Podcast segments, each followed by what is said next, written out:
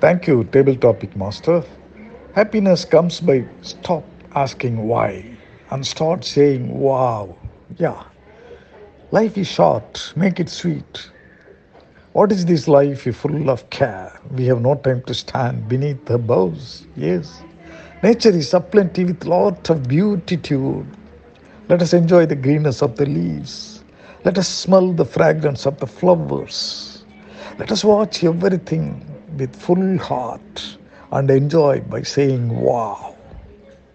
Not only nature, the character and activity of each person. Let us see something good in those activities. Let us see good something in each person. Because people are made up of go, both good and bad habits. Let us see only the half fullness. Let us not see the half emptiness. Let us enjoy the nature. Let us enjoy the life. That is why God has created us with this heart. It's not only the mind, mind is for logical thinking, heart is for emotional thinking.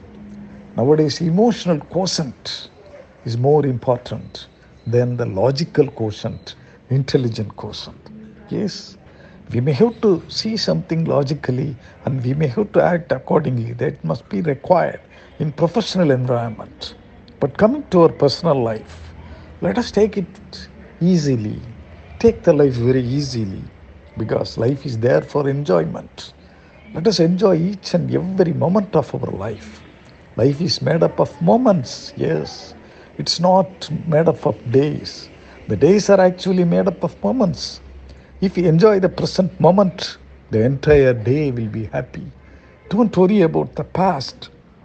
That is why there is a saying that the past is waste, the future is mystery, the present is gift.